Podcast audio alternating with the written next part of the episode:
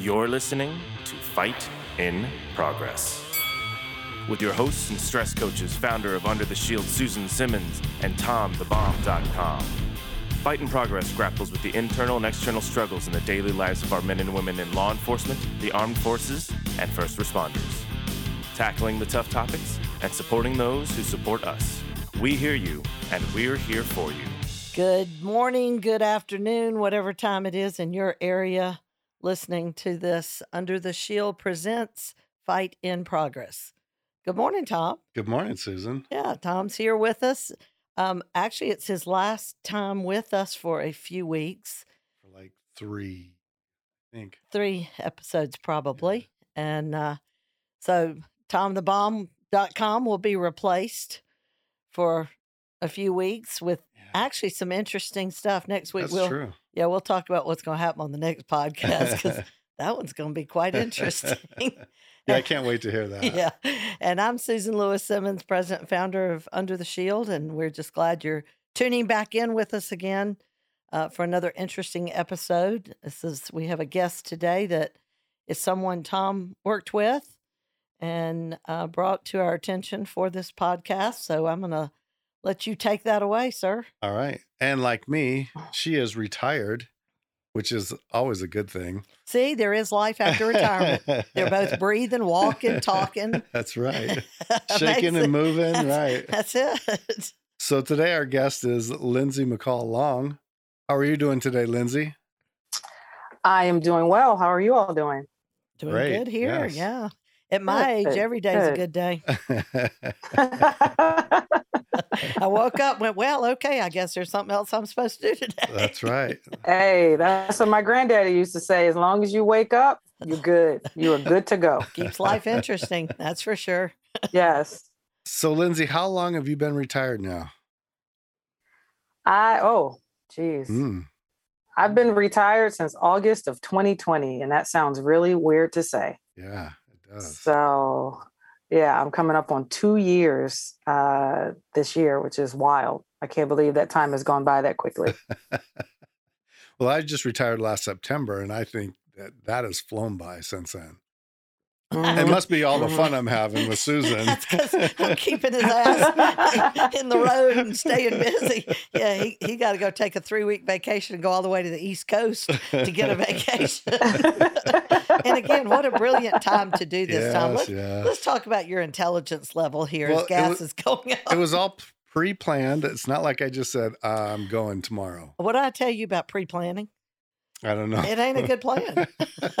Again, at my age, you need to learn from this, Tom. See, I don't even plan for tomorrow because I don't know if tomorrow's coming. right. When I wake up tomorrow, I go, huh, okay, I guess I can plan something for at least to For get out of bed. yeah. Well, I don't even know if I can plan for the afternoon. Maybe plan till lunch. Yeah, there you go. I'm probably good to lunch. Uh, not if you fall again. That's true too. And you'll be out of town. That's when it'll happen. I'll have to I'll have to um appoint or you should have to appoint Right. a caregiver for me Hmm.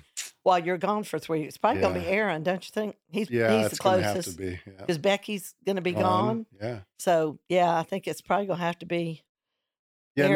Not, not long ago, Susan had a little mishap in the house. Oh, a no. fight with the water cooler. actually a fight with the floor because of the water cooler. yeah. A few stitches later, she was back on Yeah. on, on her feet again. I should have been back in the office in two hours, but Chandler Regional had other plans. That's right. You know, when they're busy in the ER, Wow. you have to wait. Yeah. I'm I'm glad you're doing better. Oh yeah, it's just part of old age. Is all I can tell you. It happens. So yeah, I need a I need adult supervision while you're gone. I hadn't thought about that. Well, we'll get in touch with Aaron. yeah, and- you'll have to appoint Yeah. Aaron. He's gonna love that. Yep. Aaron's one of our stress coaches. That And he's not too far down the road. So, yeah, and, he had a fall of his own, so to speak. well, he had a throw. He Yeah. got thrown out of an ATV. yeah, boy. Boy, did he get oh, thrown? oh no. Yes, yeah, quite a quite an interesting situation. But So back to No. Lindsay yes, Yeah. Uh, now that we're over my now that we have dissected Susan's old age and everything she has going on wrong in her life.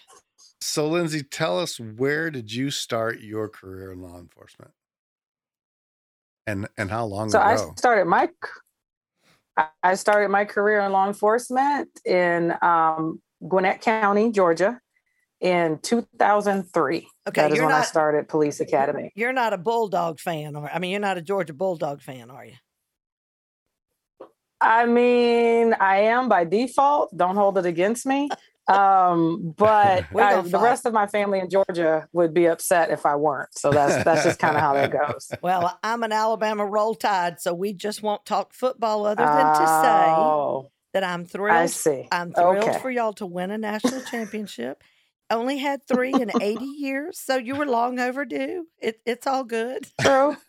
hey, you know, I, I like when people get to revel in that that type of excitement. You know, they but they had, you know, so I'm I'm excited for Atlanta. Atlanta's had some some good things happen sports wise for them um, over this past year. So, Yep. uh, my actually my my daughter is actually oddly enough is wearing a Bulldogs T-shirt to school today that I randomly found at Goodwill a couple Oh. years ago.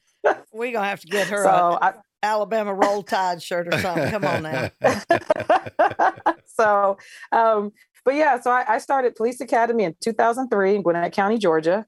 Um, I was with Gwinnett County PD for four and a half years. I worked most mostly patrol, a little bit of undercover. I did a little bit of vice and narcotics. And then I moved out to the desert in 2008. Why did you move here? Uh, I ask that question every summer. Hang on, hang on. I got an Um, answer. The Southerners, we are slowly but surely migrating to take over the country. Okay. Y'all just don't know it yet. The South is going to rise again, even if we have to do it from Well, Arizona. Bless your heart. well, I had right. I had a cousin that lived out here. Okay. Okay. And so he was like, "Hey, you know," and I was I was at a time in my life where I was just looking for something different. Like I nothing I I was I loved my department and I had a good thing going there. So a lot of people felt like I was stupid for leaving um because I could have gotten promoted, I could have gone to a couple of special units, but you know, just at that age where I was looking for something. So he says, "You know, why don't you come out here?" And I was like, "Why would I come to Arizona? It is dry. It is brown and it was and hot. at and not my type of brown. You know what I'm saying? um, Yep. at, at the time, at the time, you know, if I remember correctly, Arizona didn't exactly observe Martin Luther King Jr. Day. okay, that's probably true. I, I come from the Yeah. land of they we do now, but Okay. I came from I you know I grew up in the land of Martin Luther King Jr. and I felt like Yep. that would be very disrespectful. And um, then later, of course, I heard that you know the Super Bowl said, "Well, we're not going to come there if you don't right. because of how many Oh. of the players are black." And then you know, obviously, it was more of a green thing than it was a black thing that they decided to That's say, okay, we'll do that. So I don't know when that happened. That's not why I moved here because they started to, but that was one of my reasons for not. So he convinced me to come out to visit. I came out to visit and I was like, this isn't half bad. Like, now I did come in April. I was going to say, So, what month of the year were you out here? Hold on. I, I did come in April, but I did come back in August when I knew like I was looking to move to make sure I wanted to live in the pits of hell because that's what it feels like in the summertime here. Um, but um, you know, I like the grid system here. It's very easy to get around. Right. Mhm. Um, and if you want to, even when it's hot, you know, you can stay pretty active here, Sure. like most of the year. I mean, you can go up north and there's pine trees Yep. and there's green trees, and you're like, whoa, where am I? Yeah. You know, you can go, you know, you can go down south, you can go to Tucson, you can go further, closer to the border. So, you know, Arizona definitely has a range of entertainment and sights to see here. Like you can vacation in this state, Right. which I think is kind of neat. Yeah, it's very Um, diverse. So, yeah, you know, so I, I will give it that, and just all the activities that we get here from, you know, Barrett Jackson, the, you know, the waste management, the Arabian Horse Show. Like we have all these different events that come in here, and the weather is great. You know, you could be in flip flops in Christmas time, which is crazy. And let's me. clarify for Still, those that have never been to um, Arizona, the waste management thing she's talking about is a golf tournament. we ain't into waste management yeah, that's right. in Arizona, but it is I'm a sorry, golf tournament. I should have clarified that. but Lindsay, Yeah. did you find yes, the I first should have clarified. But yes, the golf tournament. So there's a Did you find that the first summer you lived out here that it, it was great because humidity sucks in the south in the summer And I found it to be delightful the first summer. And then I started becoming like these crazy people out here who whine about 30% humidity. And I'm like, are you kidding me? No. I heard someone whine about 13% humidity Yes. when I came out in August. I came with my brother to visit to show him and be, hey, this is what I'm thinking about doing. They were complaining and I laughed and they were like, oh, you must not be from here. And I was like, I can curl my hair in this state. So that's how I know the humidity is not high. Yep. Um, the first summer, you know, I'm not gonna lie. When I went back to visit in the summer in Georgia, I was like, wow, it's 6:30 in the morning and it's humid. I, I grew up in this. I lived in this. I did too. But I will say, um, hot is hot. I don't care what temperature it is. I do miss the humidity because when I see my girlfriends compared to me, when I look at their skin Uh-huh. compared to my skin with this dryness out here, Yeah. uh, I kind of miss the humidity. I'm not gonna lie.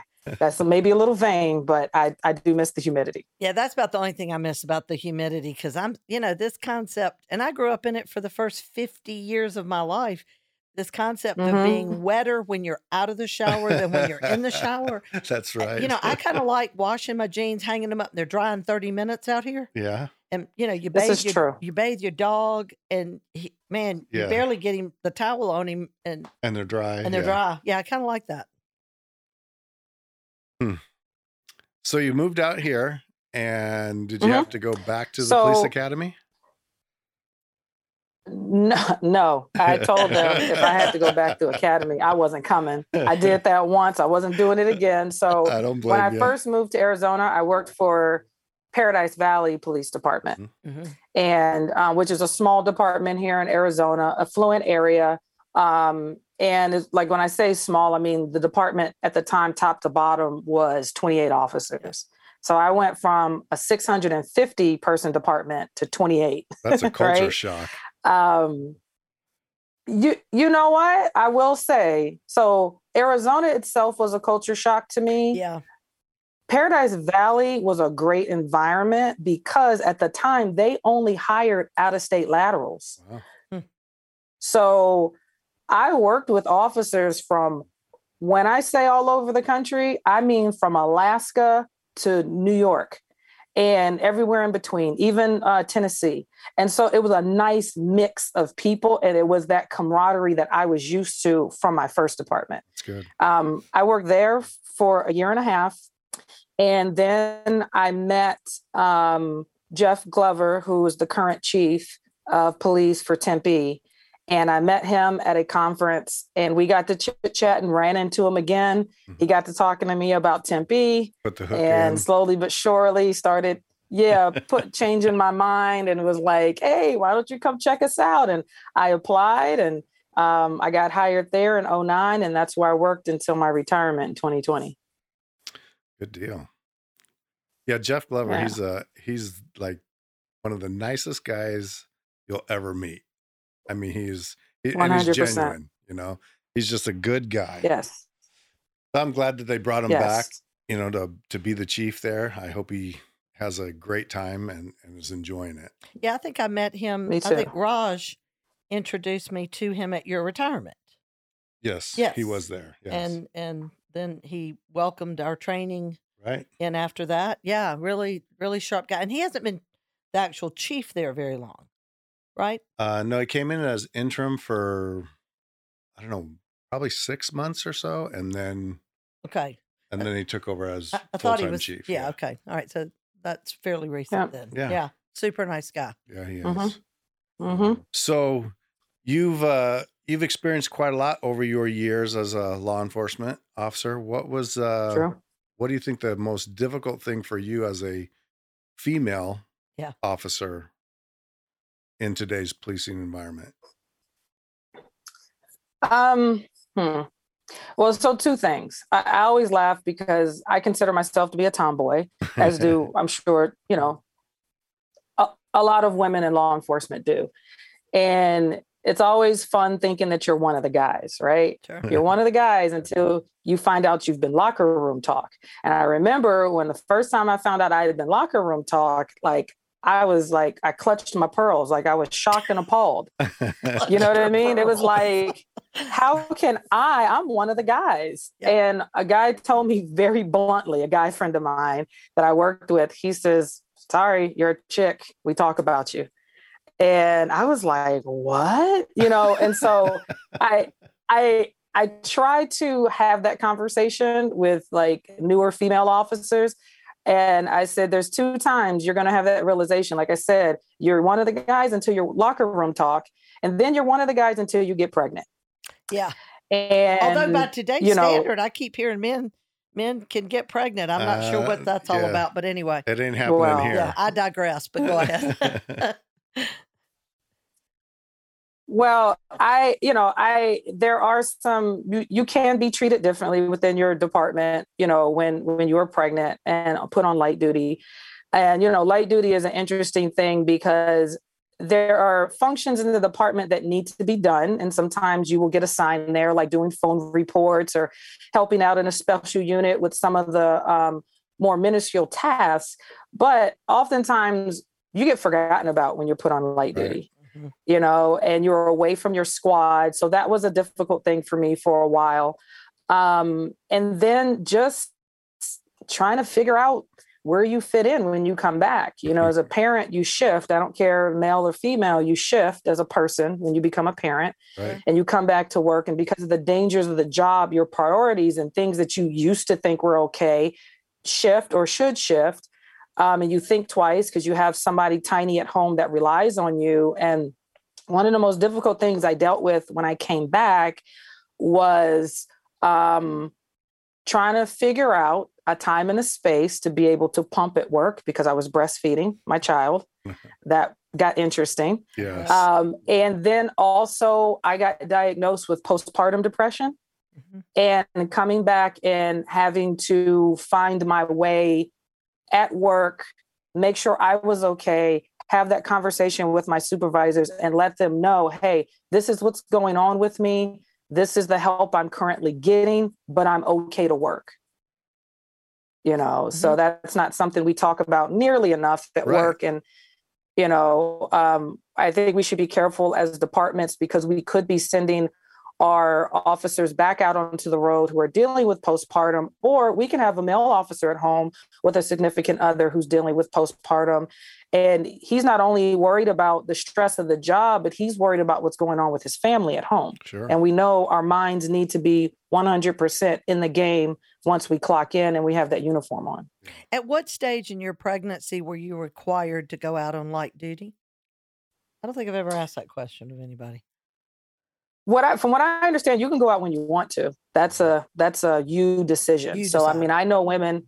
Yeah, I know women who have you know come off pretty early due to either just not feeling safe or previous complications Sure. with pregnancies, or I know another woman. She stayed on as long as like four months. She stayed on the road. So it's it's kind of it's up to you. Okay yeah, I don't remember if if like at Tempe if there was a, a set time that you know if you wanted to stay on as long as you could on the road. If Yeah. it- But they uh, said you have to buy. yeah, I think there was a cutoff that said you know by this time you need to be for the safety Yeah. of you and your baby. Sure. I don't remember what that time. Well, and frame then you you get into also because the guys around you get into little sister syndrome with you too. Because Yeah. I I waited to tell when I was pregnant with my daughter. I waited to tell the guys because I was I believe I was the only female on my shift at the time, but um, I knew they were going to get in protector mode. sure. And as soon as I told them, but I was coming off of the road like within a few days, they were like, Well, why didn't you say anything? And I'm like, Because I don't need you thinking about me because they're married with young kids at home and things. I don't need you thinking about me when we're on a call. When we're on a call, we're going through that door together. I don't need you thinking about trying to protect me more than you already would, you know. Sure. So that was just that was just my choice. That's good though. I mean, that's that's, but that's a fair thing for you to to you know to not want to to take that mindset of those uh, fellow squad members and change that just because now they you're Mhm. pregnant and now I feel like I need to protect you. Sure. which I think is a natural response for someone that's especially because Mhm. you know you're usually tight with the people on your on your squad, your friends, you know each Your other. family. Yeah, I mean you spend more Mhm. time with your squad mates most of the time than your family. You know, This is true. Well, it's funny because actually one of my squad mates at the time, Mike Powell, actually he made a joke. We were on a call and I said something about the house like smelling really bad, which it did. And I was like, oh, my stomach. And he was like, girl, are you pregnant? And I was like, no. And actually, I didn't know I was pregnant at the time. That was the funny thing. And he's like, listen, I think he had three kids at the time or whatever. And he's like, listen, I, I have a few kids at home. I know what this looks like. Yep. Don't lie to me. And I was like, no. And then a few weeks later, he he ran into me on light duty and he's like, I knew it. and I said, You knew it before I did. I, you know, hats off to Mike. I'm surprised that he was that intuitive. Mike's a great guy, big old teddy bear Well, is he he more- yeah yeah he had more kids than me at home so he he was on it but yeah i mean that was just some of the things that i that you know i find that can be difficult and i mean we do have a lactation policy now at tempe um, but that was just something that hadn't come up before. Sure. um, and i'm a very vocal person. If anybody knows me lindsay is not afraid to tell you how she feels or give her opinion on things from time to time especially if you ask me um, and especially if it's something that can help me or someone else. And um, I think we should be comfortable talking about Right. pregnancy and breastfeeding and things like that, but we're not always. And it doesn't matter if you're a male or a female, or if you're a parent or not. Sure. Um, another officer may not be as comfortable talking about these things. So that's why I think it's important to educate our supervisors, educate even HR properly, um, so that it can be a two way conversation Sure. not just the employee giving all this information. Um, and it's been nice because I've me and another um, civilian employee that helped to work on the policy with um, a committee. Um, you know, we've been thanked by other employees who have come after us for saying something. And now that's one less thing they have to worry about. And I try to always remind people, I don't care what the situation is, a closed mouth don't get fed. Sure. Well, and Just people plain and don't simple. People don't know what they don't know. Right. And Facts. that's been a huge, I think, factor in educating administrations and supervisors and people Mhm. on this whole thing with mental wellness. They Right. don't know what they don't Mhm. know. And, you know, Mhm. if, it, you know, women haven't really consistently with numbers haven't been in the law enforcement workforce for that many generations. And so, you know, uh, when something like that comes up, it's you ain't going to be the only one. Right. So we need to start to look at it. Maybe that opens the doors also for more women to want to come into this workforce if they understand that there are policies because women and men, shockingly to the audience listening, men and women are different. and, you know, it's just like when we first started seeing things like vest being made for Right. women, the uniforms being Mhm. made to fit women, right. Yeah. uh, holsters and Mhm. gun belts being made to fit women's bodies Yeah. because they're different from men. I know that's shocking and Yeah, that goes It's against crazy. the whole woke society out here. But anyway, um, yeah. So, But even even coming back from pregnancy, you know, ordering a larger vest sure, because one, you may you may have gained weight, or if you're breastfeeding, a a smaller vest that constri- that constriction sure, from your vest can uh, reduce your milk production, Sure. which sometimes that's not always a known thing. Right. Um, you know, so so things like that. I mean, I kind of had to learn that along the way, and I, you know, I'm happy that I said something. I'm happy it's it's been able to benefit other people, and Right. it's nice to be able to educate also because. But the other thing we have to do is say something. If we're Right. going to be a part of this workforce, Right. we have to talk about the things because like you said we are different and it's Yes. okay to be different but i think some female officers look at it as asking to be treated special or an accommodation but we are different our bodies do different things sure, so you know when a male officer comes back from having a baby you know i know male officers now take like paternity leave and stuff they may not need the same care or resources that a female does and there's nothing wrong with that right. you know i Yeah. i remember feeling roles. at some point like yeah I, I remember even almost feeling guilty or almost being made to feel guilty that i chose to expand my family at that time and i'm like you know I, I right. yeah, I I shouldn't feel guilty No, for that. And you know, people knew what wishes I had before coming back. It's not my fault that things weren't in place. Um, and I mean, to be honest, at one point I thought about quitting. I, I told my Mm. husband one day I came home from work, and I said, "I think I'm going to quit." And he asked me why, and I said, "I'm not going to be made to feel like I did something wrong." Right. you And know and shouldn't. at the Yeah. time i didn't know i had postpartum depression. Sure. so that made it even worse. And i'm feeling like i did something wrong. I felt like i was a burden to the department at the time. Luckily some conversations happened and some things got turned around. And you know i, I was i still continued to work there. But that's another thing i talk about. I said you know uh, we purposely go out and recruit females. Mhm. and sometimes females of childbearing age, but yet we don't have policies to uh, sustain and retain that employment. Mhm. You know, we get, we spend the money, we train them, we do all this. And then when it comes to some sort of family dilemma, they'll just let you walk out of the door rather than trying to work something out. Like, you know, working part time or a job share situation or having policies that help. And it's a family thing. It's not just a female officer thing. This Sure. is a family thing because you have officers who are married to other um, municipality employees, Right. you know, whether it's another officer or somebody in records or dispatch or something like that. So that's it. To me, it's a family policy. It's not just, you know, for the female. I But, agree. Um, I have to ask Lindsay, how much do you think that your postpartum was aggravated or maybe even initiated by all of those issues at work? It was definitely aggravated because it was already there. I had postpartum with my son as well. Okay. who who's older.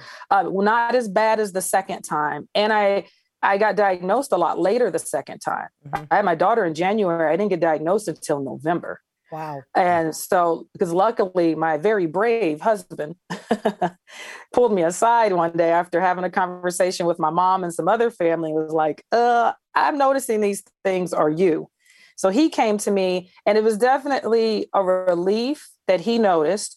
But the things I was going through at work was not helping my mental status at all. Sure. Um, and me, with me not knowing what was going on, it just made that situation a lot worse. Mhm. Um, and feeling like nobody really understood what was going on or where I was coming from didn't help either. So that's why, you know, I, I'm still on Tempe's um, peer support team. Mhm. So I I like trying to be when I can an advocate or a voice for pregnant employees and even male employees who've just come back from you know from uh, a baby being born because there's just certain things FMLA, emotionally, postpartum, whatever that people need help navigating and being more comfortable having that conversation also. Sure. Sure. Do you think they are as advanced back in Georgia in Gwinnett County? Um, As far as those as as- policies for women and pregnancies and coming back to work and all that stuff. Do you know? Have you ever asked? that I don't know. Okay. That I don't know. Be interesting to know So that that I think in Alabama they are, and I've been gone since Oh. 2012, but I'm still in touch with so many of them because I trained the Mhm. majority of them fixing to retire. What does that tell you? There we go again, Yeah. back to old age. you keep bringing Uh, that topic I know, up. I know. Well, I had to laugh when she said they treat her like a little sister, and I'm thinking, hell, I get treated like a grandma. so, when they want to protect me, we got to take care of grandma over here. Um, but but I think Alabama was pretty advanced even in 2012 with those things. But it's certainly something I'm going to ask about now because maybe I just Yeah. assumed that. right. Yeah. And I know like Well, for uh, me, I, I didn't even realize that those type of issues weren't, you know, already handled Right. and some type of policy Mhm. set for. Sure. But I'm also Mhm. not affected by those things. You didn't have postpartum. No, I, I didn't take time off for kids. And of course, I was in the military when my kids Oh, were born. that's true So too. That's true. it was, hey, Mhm. tomorrow, yeah, you, oh, you just had a kid today? Yeah. Tomorrow you're going out for four days Right. or a week or whatever. We'll let Mhm. you be there the 20 minutes of the birth and then you're out. exactly, Yeah, yeah. yeah. No, I get it. Um, and that again. but is- men, I mean, no, go ahead, Lindsay. But I was going to say, I'm sorry. Men, men go through emotional things too, and you know, uh, their own version of postpartum Sure. um, depression as well, and that's something that we don't talk about enough. Also, you know, it's just that's a that's a big life change. It's a big adjustment. Amen. You know, Yeah, the men just Um, are mad and I- that now they don't have the freedom that they used to have. No, no, no. Y'all are mad you ain't getting the attention Okay, like well, you used well- to because now there's little people that Yeah. need that attention. yeah, mom's got to go True. do something, and, True. and I have to watch the kids. What the And heck? that too. Absolutely. You know, what? Uh, but the- it's funny because even even that's changed over over time though. yeah, just how how we parent has Yes. changed over time and like with getting paternity leave and things like that i mean men are more involved That's- i mean men yeah. are they're like delivering their kids Right. now you know there was a time where men weren't even allowed in the delivery room Sure. You know which is like as a policy that was a hospital policy that is like you help create that life but you can't be there to see it come into how this world which is is crazy to me Mine Yeah. was in with both But of I mean- ours with a gun on around his ankle. He had yeah, Yeah. he- yeah, he had his back up on his ankle, and I'm like, you know what? As this labor gets more intense, you're an idiot because that's probably the last thing you need in this delivery room. Because I did natural because he didn't notify the anesthesiologist because he wanted me to do natural. And I kept thinking, move that ankle just a little bit closer because I'm fixing to show you just he how needed painful. protection I'm gonna show you He how ne- he painful needed this protection from you. Yeah, he wasn't the brightest bulb, Yep. but anyway. yeah so but but yeah i mean I, I I- like i said I, I like that i can still be around to be an advocate um, for our officers who choose to expand their families Mhm. um, because there's just a lot of things that you go through and things you don't think about like even returning back to work Yeah. if you are choosing to uh, breastfeed um, things to bring with you what to get prepared for when to order your new vest if you'll need new you know larger uniforms like to think about all this stuff because that's not something you know you just kind of figure that out as you go Sure. um, i mean i've done everything from help an officer with their pumping schedule while they were at work to like helping pick out items for a baby registry Sure. you know just being you know just just being able to talk to somebody and go through something with somebody is always nice and you know we all know it's nice to talk to somebody who i there, guess understand that. your Yeah. point of view a little bit better Yep. Absolutely. you know so because of the job because of our personality so like i said i, I enjoy doing that uh, now um, and it's nice because i still get to be in touch with the department as well Good. So you had a an incident at Tempe, a critical incident that you experienced. Um, can you tell Mhm. our listeners about that? Yes, I, I, I can. Um, so I'm glad we already talked about the postpartum because uh, I do a, me and my husband now do a presentation about our family and my our, my critical incident, and we kind of call like the postpartum the critical incident before the critical incident. Sure. Sure. and and what I mean by that is because the things that I did to help cope, or we did, my husband included, did to help cope with my postpartum actually helped when my critical incident happened. Um, so it's just it's one of those things of like being in a good place before that big, big thing happens. Yeah. So that when the big thing happens, you have skills, you have support, you have resources to go to instead of trying to find those things after that that big event happens. Right. So now you now you're in trauma and where do I Yes. get help? Yeah, that's exactly exactly. So um so yeah so this happened in october this october 29th 2018 um my zone partner and i um were going to serve an order of protection that stemmed from domestic violence. Um, this was a monday when this happened and the domestic violence occurred sometime over the weekend so like late friday early saturday morning kind of thing. And when the victim went to work that day, uh, the suspect or the boyfriend thought she had gone to work, but instead she went to police headquarters to file a police report.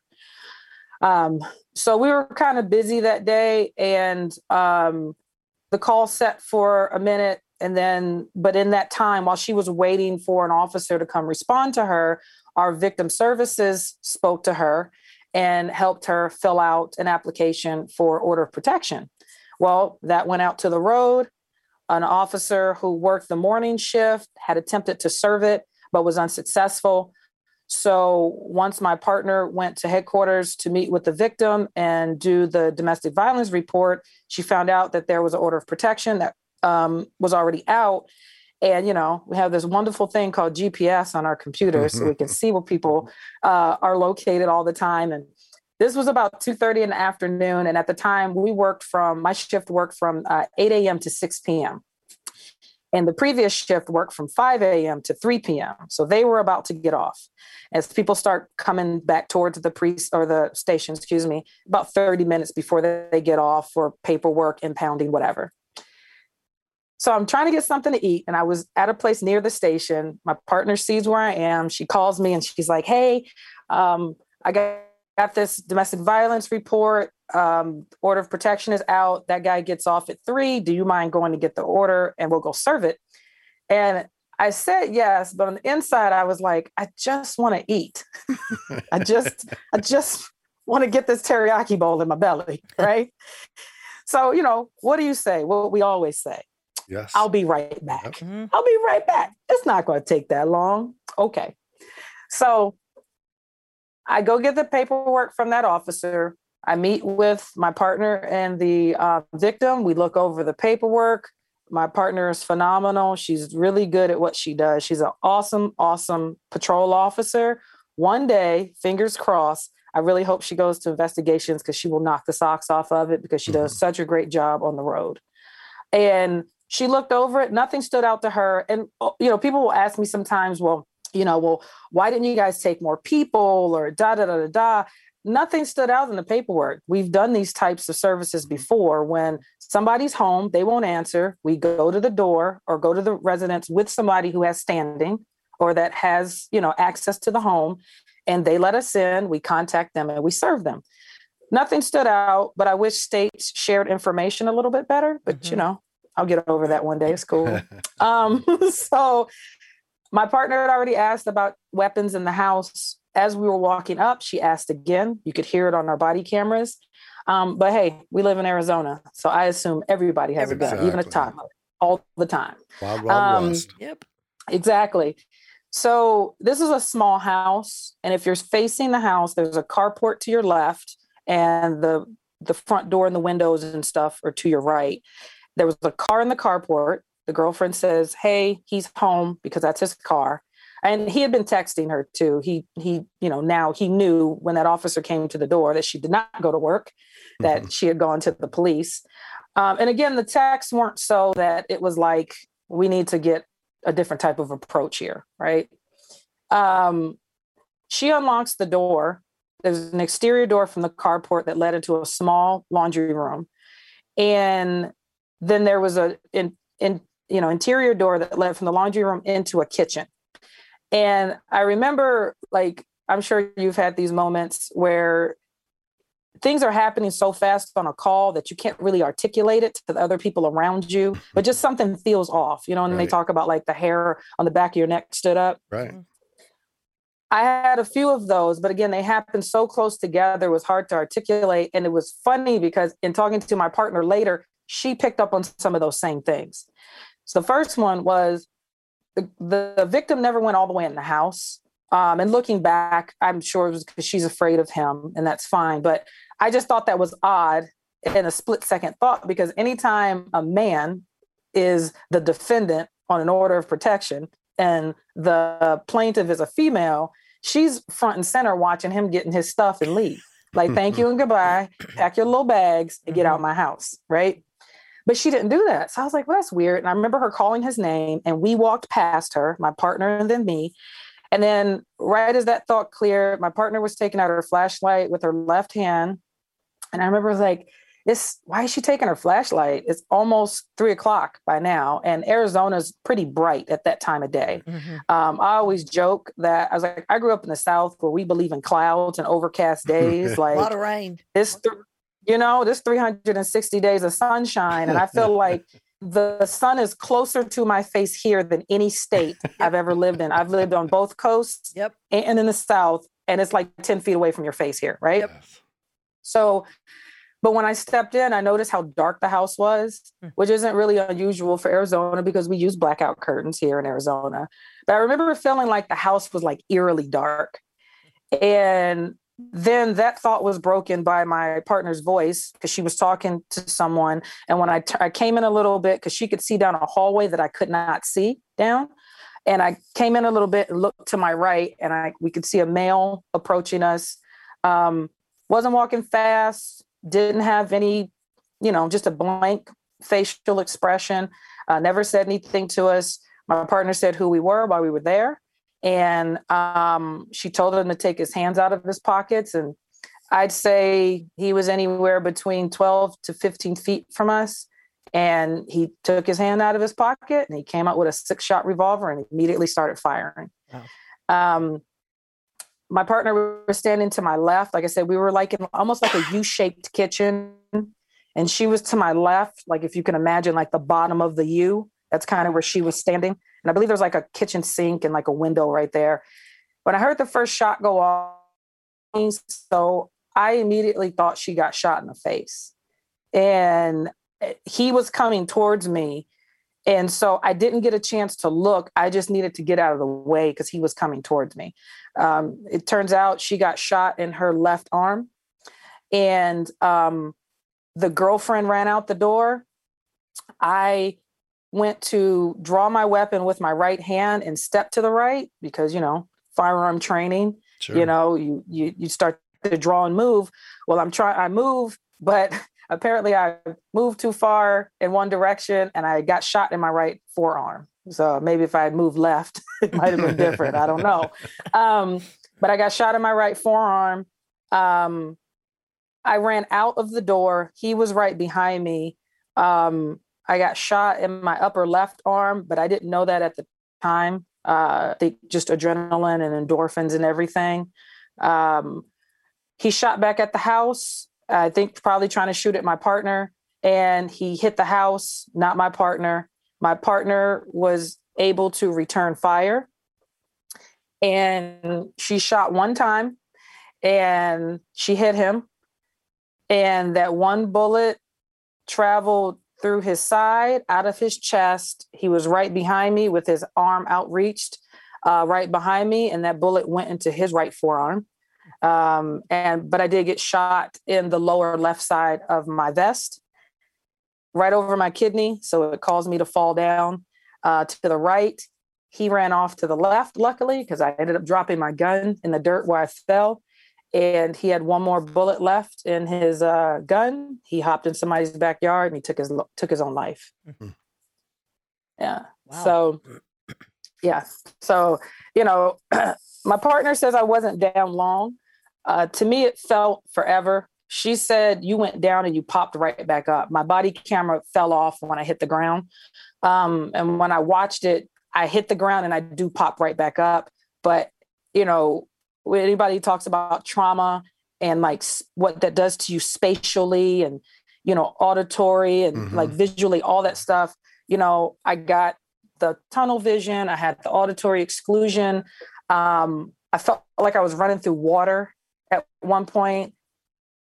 But even though i was down and up i had three distinct thoughts going through my head. Like i thought i was down for at least 30 seconds. Um first thought was, oh shit, I'm paralyzed. I can't feel my legs.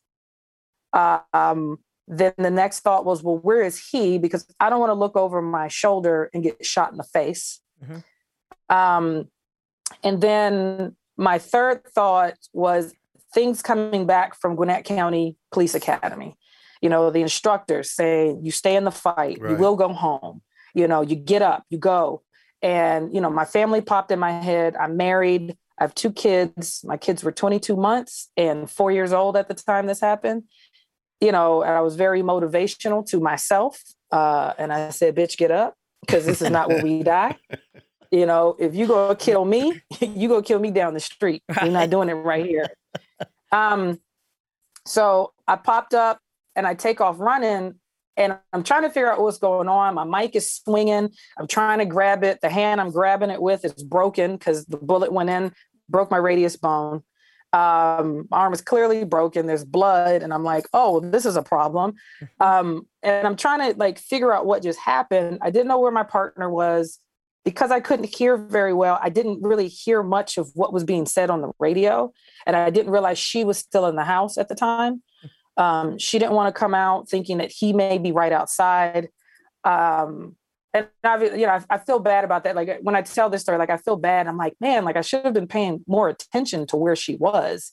You know what I mean? And uh, but in my mind, I thought she had run out of the house with us, and she was chasing after him mm-hmm. because you know, I won't say her name, but if anybody knows my partner, you know, she's she's a badass in my eyes. Like just attitude, work ethic, everything.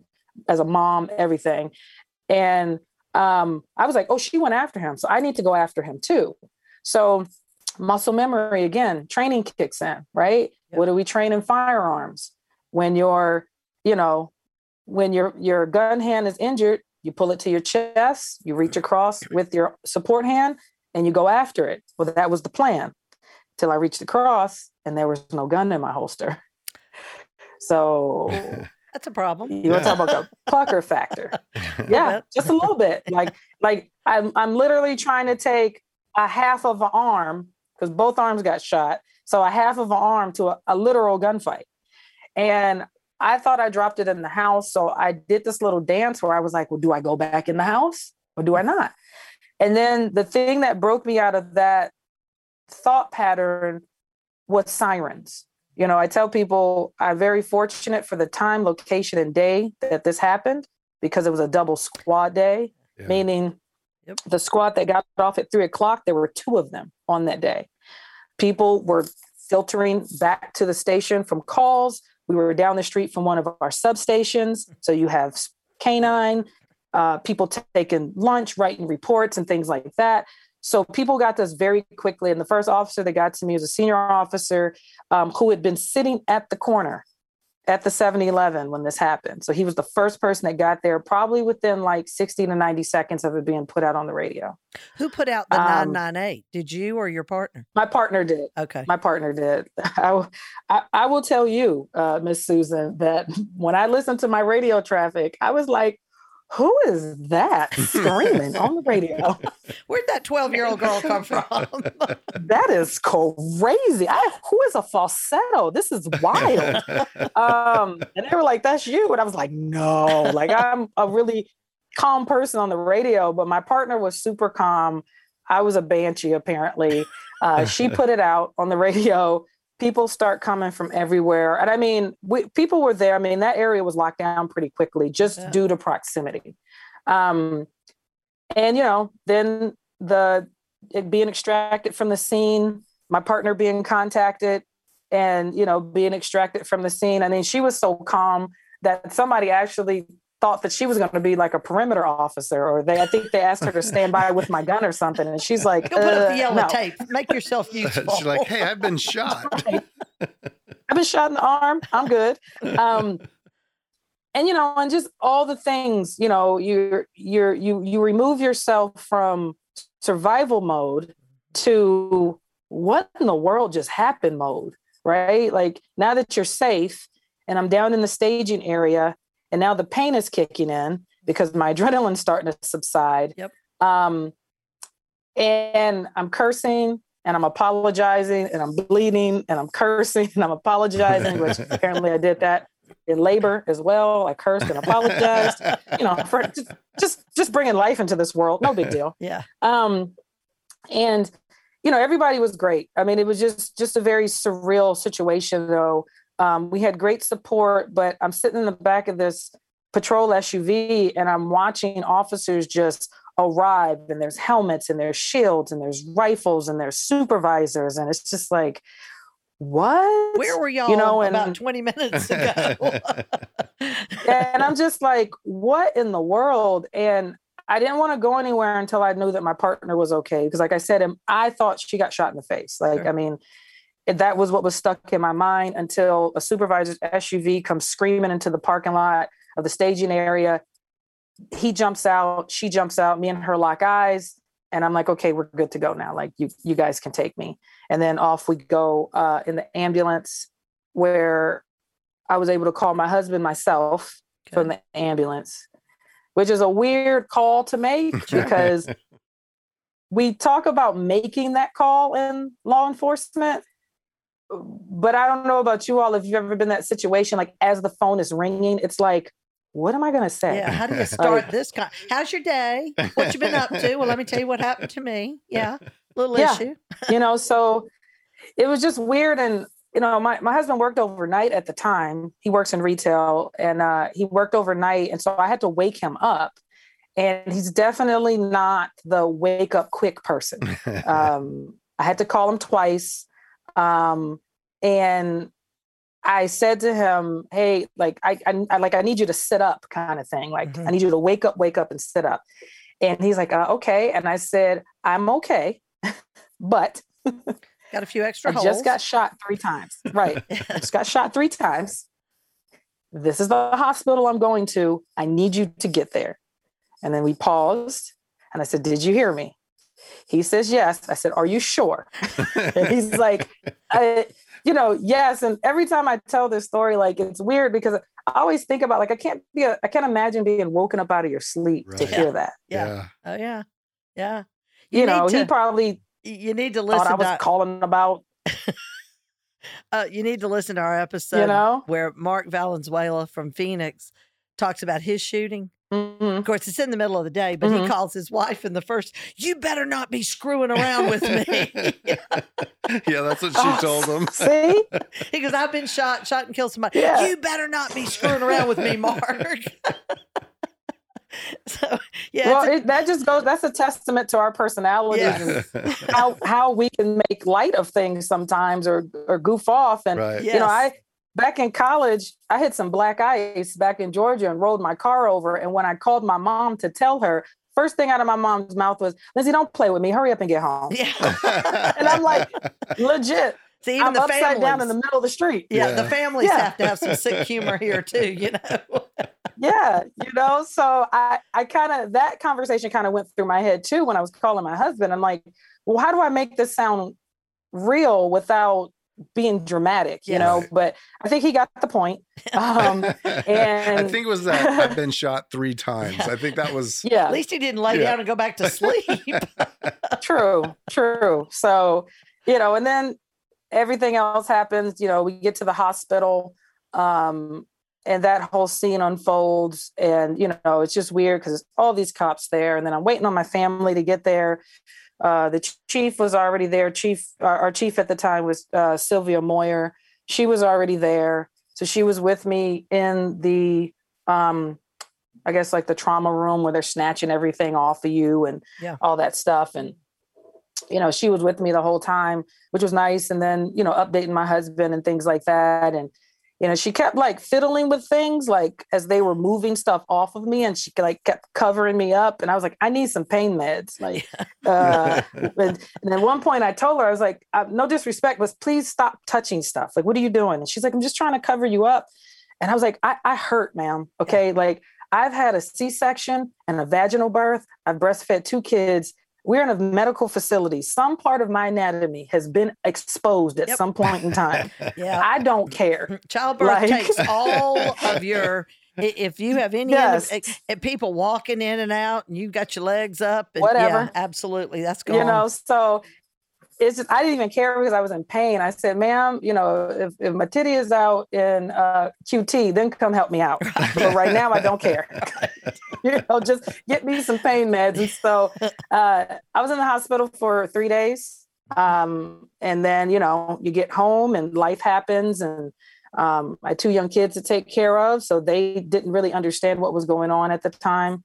Um, and we had a lot of great help. I mean, people bringing by food, people coming by to entertain us, entertain the kids, do simple things like wash dishes and take out the trash. So, I mean, we had a lot of help, and I think that's something that helped us out a lot. And um, like I said, things I was doing with my postpartum carried over into this scenario because I was in a good mindset about life, period, before my shooting happened. Sure. I wasn't hanging on like a lot of us are in law enforcement. Now, had that been a few months prior, this Mhm. could be a completely different conversation. This may not even be a conversation between the three of us, to tell you Right. the truth, Sure. because of where I was mentally. Sure. Um, and I got out of the hospital on a Wednesday and I was sitting in my therapist's office, who I had been seeing for a month prior. Good. Um, I was sitting in her office that Thursday. Good. So I, I never had that lag Yeah, that's between a critical incident and then trying to find mental health Right. help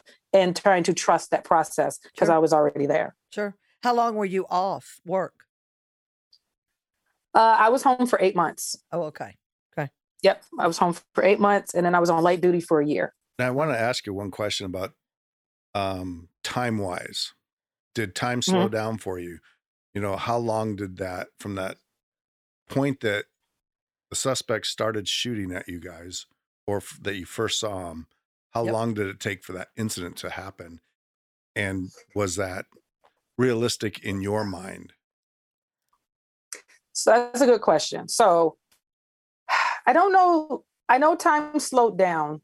So I'll, let me answer it like this. So body cameras, when mm-hmm. you turn your body camera on, right? Yep. When you go back to watch the video, there's 30 seconds of No video audio. with no audio, Right. right? So as we're walking up and it beeps, it, our, our cameras beep in two minute increments, right? You can hear it beep as we're walking up. We have that conversation with the victim. We go in, da da da da. My partner talks to the suspect. When my camera hit the ground and I popped back up and took off running, it beeped again. So that had been two minutes, right?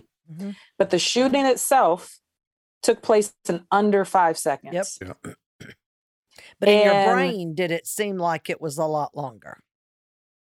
you know what i my brain felt like it was a lot longer and i was i mean i was amazed when i went back and watched my body cam footage and everyone else and my partners and then when i also read through the call comments like i was really surprised at how quickly everything happened. Like i'll tell people sometimes I'll ask about body cam footage when i do my presentation and i said i don't put it in there. And it's not because it's hard for me to watch Mhm. or hear um, it's more because it happens so fast i would have to like stop and start it so many times just so you can barely see what happened. Right. because that's how quickly it happened because there's movement the house is already dark it's not like it's outside or anything but under five seconds that that took place i mean him shooting five bullets and my partner shooting one happened in under five seconds Yeah, Did anybody crazy. ever ask the victim what her state of mind was as to why did did she not go in with y'all because she knew this was probably going to happen? i he he was pretty violent with her Uh-huh. um and so i do believe that she was afraid of him um I, this was not her first abusive relationship i will say Yeah. uh it was not her last abusive relationship either which Sure. kind of got to me after a while because officers were being dispatched to that same residence for similar calls to Mhm. me and my partners uh which really got under my skin at one point Yeah. um, and honestly, and in talking to the investigators and reading the report, I honestly believe that my partner and I interrupted what was going to be a murder suicide. Sure. You know, because the gun was already in his pocket. She called his name when we first unlocked that door. He expected her to be there, not us. Yeah. And, you know, I guess he felt like this was the point of no return. And, Sure. you know, I'm taking everybody. Yeah, and we were talking about this on one of the episodes, but and I teach this in the stress coach certification. I did domestic violence work um, shortly after graduate school for a while, and you know, I, like you, I don't, un- I didn't understand why women go have these multiple domestic violence relationships, and I said, but it becomes their comfort zone Right. and Mhm. it, you know it, Mhm. it's better to know that tuesday thursday saturdays are going to be bad days than to get out in the unknown and not have a clue what it's going to look like at all any day and Right. it, it's it's Right. a you know they leave on average of seven times before they leave for good so it doesn't surprise me that she got into another relationship like that Mhm. we you know we we see it it's easy to sit back when you're not the one in a dv situation and go you know pick up a lamp Right. and hit him over the head while he's Yeah. sleeping and Why don't you, you know, just leave? exactly why don't you just leave Yeah. and there there's so much to it so it doesn't surprise me at all that his that her next relationship even after something of that magnitude Right. would be the same type situation, and it's you know Yeah. I think law enforcement. Is, that's that's why that's one of the most dangerous situations y'all walk into on a regular basis. One hundred percent. And I, you know, and I, I remember being one of those people about like, well, why don't you just? And Mhm. I, even with understanding the cycle of violence, it still didn't prevent my frustration with that situation. And my frustration with that situation came in when I found out there was another relationship which was similar um, to the previous one, and that nothing had really changed, considering you know her life could have been taken that day. And but then at the same time i'm like man like what is going on or what has gone on to where like you said that is a comfort zone. And i Yes. think what got me the most was when like i said i was home for eight months. When i was leading up to going back to work my then five year old was dealing with anxiety. Mhm. Over the shooting and me returning back to work Sure. because when he heard returning back to work he thought i meant back to uniform not sitting on a desk Right. and so that's something that my husband and I and the rest of our family was not prepared for Mhm. is what anxiety and worry looks like on a young child. Yep. Um, he told my mom he didn't want me to get shot again. He wasn't acting himself at school. And, you know, he is very helpful. He's very intuitive. He wasn't doing any of that. He was even sneaking my uniform shirts to school with him Hmm.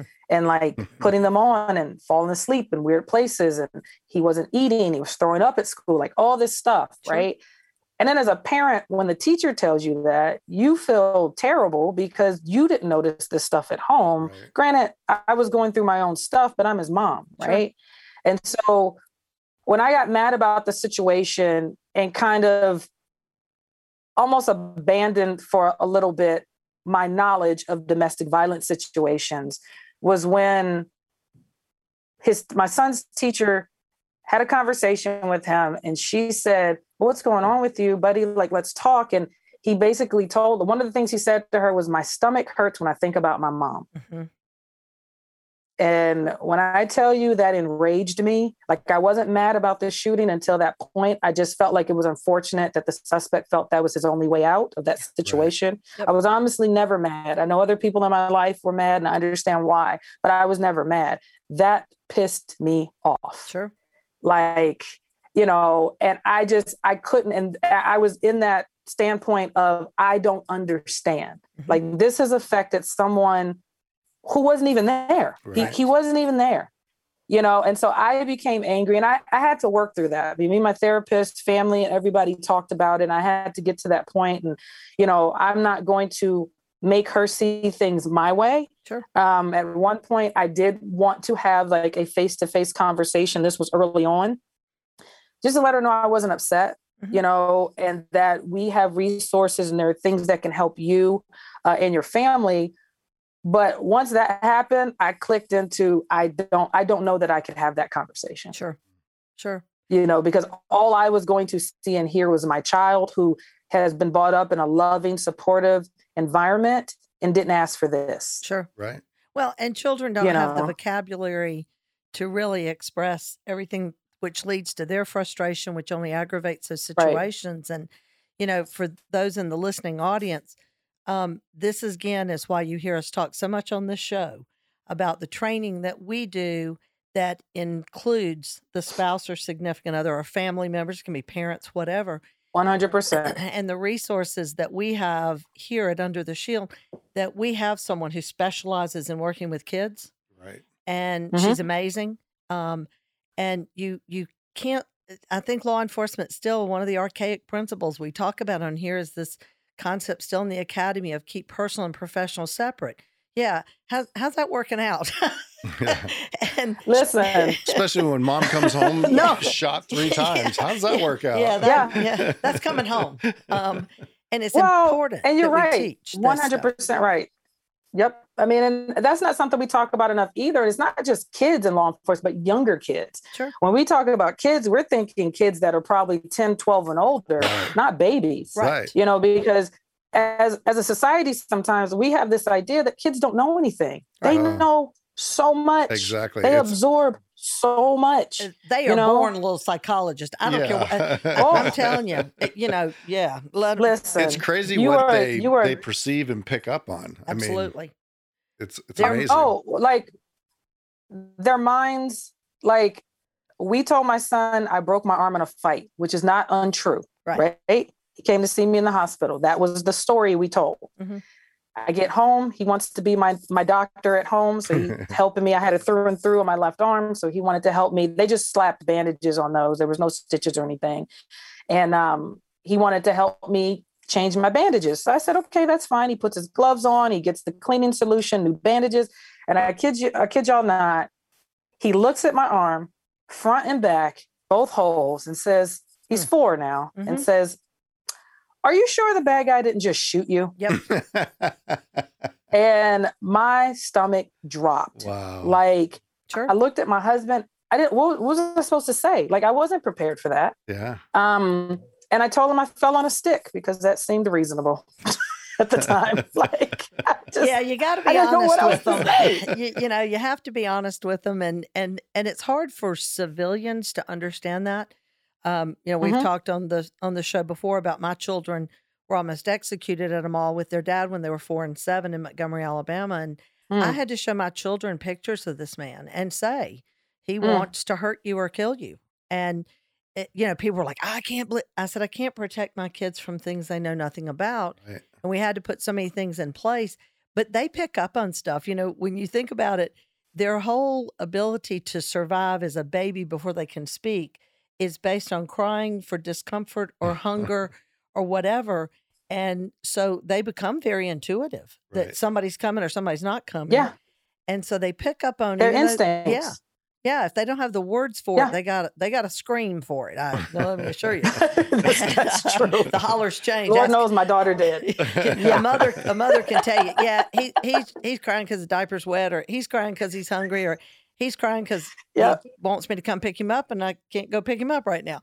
But it, it's a vocabulary of its own. Right. But it's Mhm. important that we educate. We can't protect families from things they that is going to impact them. Right. And this is One hundred percent. a- and and Lindsay, it's one of the hardest things to get across to departments sometimes the importance of bringing those family members in. I am so on board with you on that, and for and and I've um I've I've learned recently about you all's program with with significant others and spouses, but in 2019, my husband and I went through the ERAP trauma seminar, Mhm. Emergency Responders Assistance Program seminar. Mhm. Uh, it was the first year they'd had it here in Arizona because they're based out of Oklahoma, and um, it's a three day seminar. And when I tell you what a difference that made between me and my husband, me and my husband communicate well anyway. Mhm. Um, we communicated even better. And even he says when he's asked about it or we we talk about it publicly, he says, I thought I knew what you all did for a living. But when I sat in that room and I listened to those stories and I watched those reactions, he says, I felt like I knew nothing about your job. Sure. And he even says, like, I was able, and like I said, my husband's not in law enforcement. Mhm. So then, you know, we we have that part too, right? And he says, I was able to understand my wife so much better Mhm. and to be even more in tune with her than I already was. And I, I generally tell people, I say, remember, when we go to these types of trainings about trauma, it's generally the first responder. Right. And then we have to try to go home and reiterate this information or regurgitate this information. And we're just telling the parts that we like. If our Right. significant other is in the room with us, they may have heard it differently or picked up on something else. And then it's the messenger sometimes. Sure. You know what I mean? So But it's also important. programs, But it's also important, and where I come from the spouse side, that I've Mhm. not been the cop, which is a blessing. Let me assure you, because I I don't I just I'm just gonna shoot people. Um, but Oh, the reality is, is you can't have a law enforcement officer teach a spouse's side of this because they haven't been the one getting the phone call. They haven't been the one sitting waiting for the person to come home right. pre cell Mhm. phones and stuff. Um, because the law enforcement officer doesn't understand the spouse's side either. And Nope. it's a, you know, it's funny when I teach these classes, uh, you'll you'll see the the law enforcement officer nudge the spouse, and a few minutes later, I'll say something else, Mhm. and you see the spouse elbowing back the other direction, and and they Yep. come and they come up and they're like, Susan, how come you can say things to us we say to each other, but we'll listen to you? And I because I ain't going home with you. I don't have a dog in that fight. You know, 100%. I'm here educating both sides, and it's kind of scary how I know how much about the law enforcement side without having been a cop. Uh, but it's probably 30 years of being exposed to yeah. y'all's crazy brains. hmm Um, That's but probably worse than being a cop. absolutely, Your exposure to all yeah, of us. Yeah, no lie. and uh, but it's about educating it from the It is. Perspective, Mhm. not just Mhm. one side or the other. And Yeah. it, it's important, and it becomes more and more important every single day because you know I One remember every I, I remember showing up on a surveillance video one time, going into a, a restaurant. I didn't know it was under surveillance. And boy, he's getting calls and he's calling home. What are you doing? Where? I went in to pick up a sandwich. What's the big deal? you know, like, well, they're dealing coke out of there. No wonder I like that sandwich. Dang, that thing was better than I thought it was. and gives me a little pep in my step. exactly.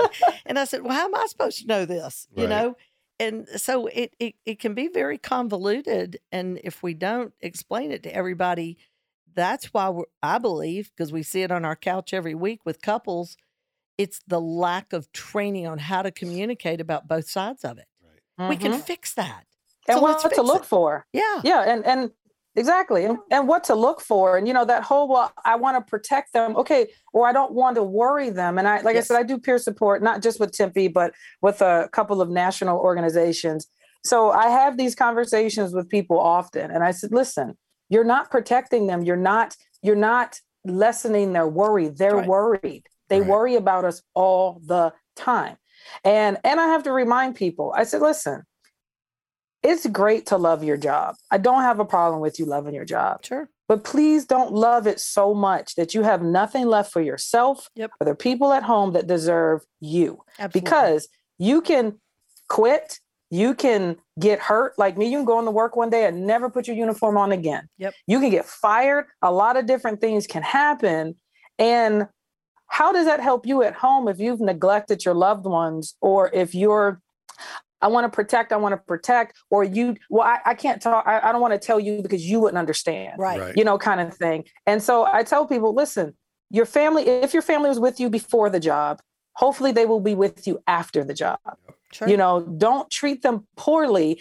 And then when you decide you don't want to work anymore via retirement or you get into something else and you're like, hey, everybody, I'm home. back. your family's looking at you like, who are you and what do you want? That's exactly Because right. we, we, we weren't important to you before, right. Right. but now because you've decided to make a change in your life, you want all all of us to acquiesce to your request. Don't do that. Nope. Your people are your people constantly. I they are your people all the time. I love the line when an officer says, Well, she just doesn't understand. And I go, Huh, wonder why she doesn't understand. Probably because you're not educating her.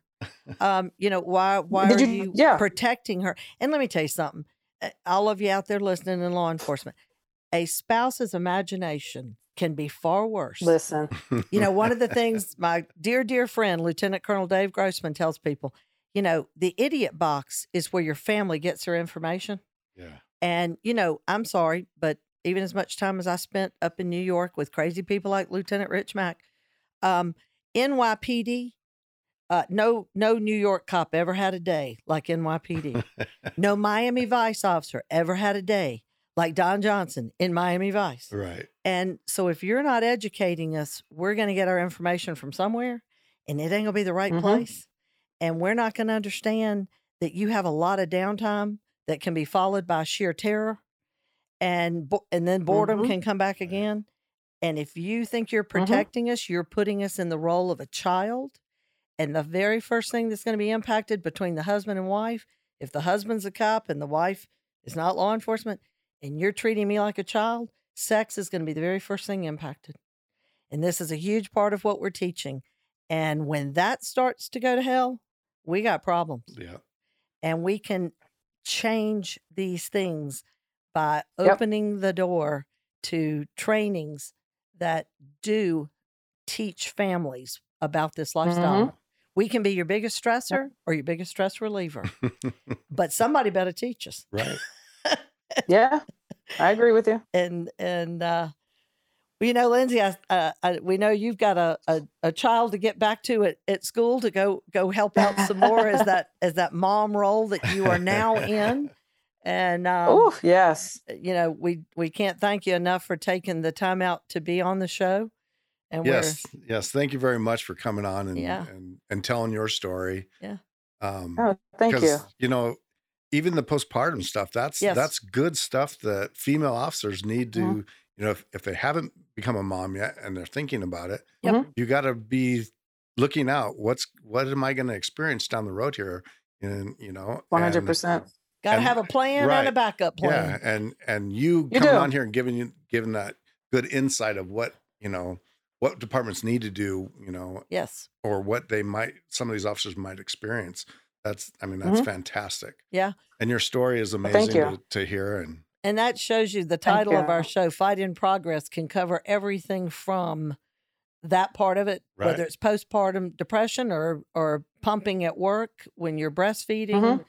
to the the physical fights Right. and the emotional fights and the family fights and and all of that stuff. It, it covers it all. And i mean So- because you face it no matter if you're in an actual physical fight at work every day an officer is there a fight is in progress yes, of some nature. i mean Mhm. yeah whether it's mental physical there's something going on Mhm. Absolutely. And, uh, Yeah. you know, we want to take this time to make sure that the audience understands. Please reach out to us. Uh, Lindsay's covered a lot of topics that I'm sure are going to be relating to people that are hearing this podcast. right Um, please, please, please call us. Our 24 hour number is 855 889 2348.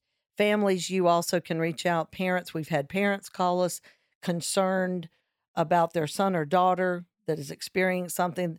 You know, parents, eh, I don't care. My 32 year old Marine, um, I, he, all I got to do is hear his voice on the other end of the phone. I know if life's good or bad. Um, and Mhm. we need to, you know, y'all parents reach out to us also. Kids can. Um, my personal cell number that I laugh and say personal cell number. What personal calls do I get on there? they're Except my all kid- work except- except my kids. Um, but it's 334 324 3570. And my phone number is 480 861 6574. And here's the teaser for next week. We don't ever have, we don't usually know too far ahead what's Yeah. happening. We kind of fly by the seat of our pants. Plus, it goes back to I don't know if I'm going to be here next week. Uh, but at least if I'm if I'm here next week, uh, the next podcast is going to be. I don't know if this is the dumbest thing I've ever done, Might be. or if this is going to be the most fun thing I've ever done. But I'm actually going to be the guest, and I got two: one retired law enforcement officer, and another one within two years of retiring. Uh, Tom and Dennis are going to be the host to this thing. We, you know and they're going to interview you for an hour. They're going to interview me for an hour, Uh-oh. and I got no idea what this is going to be like, other than they are the first presidents of the unions out here that hired me almost 10 years ago now to come into their department at Chandler Police Department. And and they are two uh, like I said, th- this is going to be a real interesting hour of Two characters interviewing another character. Yes. And like I said, if we were FCC controlled, um, the whole thing would probably get canceled. That's right. We'd probably be off the air for good. and uh, and then we do have some people lined up after that. You're going to be on vacation Yep. um, for three weeks, and um, Ace is going to come back, and uh, he used to be a, a co-host on here when we first started. He was the original co-host, and he's coming back to give us an update on his life and things going on with him. And then we have some other people, really interesting people that um, have also agreed to be on here. So we hope you will all come back and tune in again next week. Uh, like I said, it's either going to be the most embarrassing moment of my life or the most fun time of my life. And then we'll get TomTheBomb.com back in here after his adventures. He can come in and do a whole show on his three weeks of travel all through the South and Yeah. all over the places he's never been before. And I'm looking forward to it. and he's going to bring back sausage that I really want that you can only get back in the South. you're going to be in enough states. Don't come back Uh, here and tell me you uh, can't yeah. find it. I'm definitely going to be looking for it. I'll that's tell for you sure. now. So, uh, again, thank you to everyone listening. We love our listeners and appreciate your your loyalty and your support. And we appreciate all of our first responders and their families for the sacrifices that you make. That's why we're here. Uh, when you call our 855 number, we never ask you who you are or where you work. Um, we may ask if your specialty or if you're in a state where we have stress coaches, if you need someone to sit down with you, but that's all up to you as to what you tell us. Uh, we do not document, we don't even have your phone number when you call the 855 number. Uh, we do everything to protect your identity because we know the fear, right or wrong, the perception is is that it's dangerous to reach out for help, and we want you to know that's not the case with us. So please reach out to us if we can do anything to help. And again, I'd like to thank you, Lindsay, for Yes. coming on today. You've been great. Yes, You're Appreciate very welcome. all you're continuing to do also. Yes. And I'm sure we'll have you No, back thank on you. again. Yeah. Oh, I'd, I'd love to. And I love what you said about reaching out. And I always encourage people to reach in as well because we always know when something's a little off with somebody. And Yes. sometimes they just need somebody to ask. Absolutely. So, but thank you all. And thank you for inviting me onto your show. And thank you for all the work that you all are doing. And I hope you all have a wonderful rest of your day. yeah. God bless everyone. God bless you, your families in this great country that we live in. And um, Thank you. tune in next week.